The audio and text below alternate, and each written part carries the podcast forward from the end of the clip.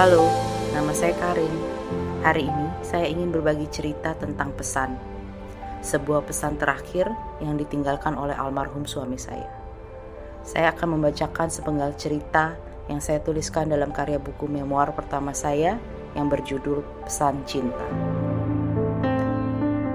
Di tahun keempat setelah ia menghembuskan napas terakhirnya, aku menemukan sebuah harta karun berupa surat-surat cinta serta buku harian saat aku dan Martin pacaran jarak jauh 21 tahun lalu.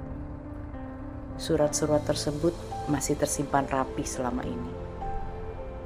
Kualitas kertas yang bagus membuat tulisan kami berdua masih bisa dibaca dengan jelas, seakan-akan kami baru menulisnya kemarin.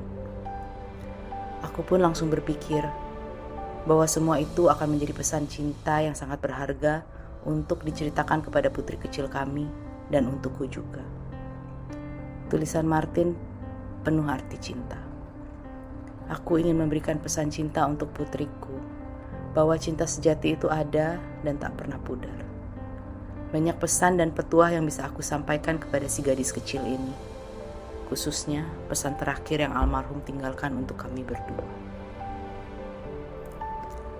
Di hari ia meninggal, tepat di depan makam suamiku, bapakku bertanya, "Martin ada di mana?" Aku diam saja tak mengerti harus jawab apa. Ya, ada di depanku, di dalam liang kubur kecil itu, tak bersamaku lagi di dunia ini. Di sini, Bapakku mengetukkan jari telunjuknya ke dadaku. Aku termenung. Aku merasa Martin berbicara melalui bapakku. Ia seperti ingin memberitahukanku untuk jangan sedih, seperti saat ia hendak meninggalkanku ke Jerman 21 tahun lalu. Martin mengetuk jari telunjuknya ke dadanya sendiri kala itu dan berkata, "Kamu ada di siniku selalu, di hatiku. Aku jaga." Kini aku tersenyum mengingat kejadian itu.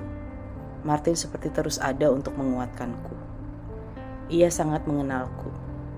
Ia tahu persis aku yang suka ragu-ragu tak percaya diri atas kemampuanku. Aku yang masih suka bimbang akan keputusanku benar atau tidak.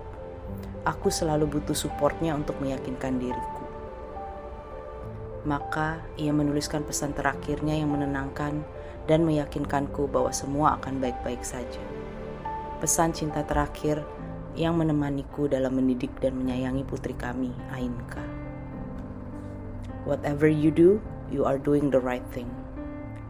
Tulisannya tidak serapi seperti saat ia menulis di buku hariannya dulu. Tapi kalimatnya selalu membawa pesan cinta. Lima tahun pun berlalu. Pesan cinta terakhirnya selalu menenangkan dan meyakinkanku di saat segala keraguan, kesedihan, dan kesulitan datang. Whatever you do, you are doing the right thing. Sebuah pesan cinta terakhir yang begitu mendalam dan akan menemaniku sepanjang masa.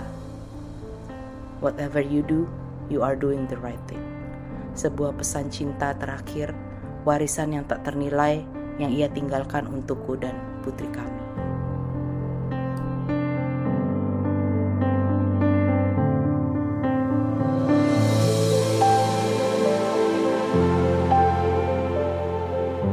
Besok kami akan hadir kembali dengan episode yang baru. Mampir dan dengarkan ya. Karena semua orang bisa menulis dan semua penulis butuh komunitas.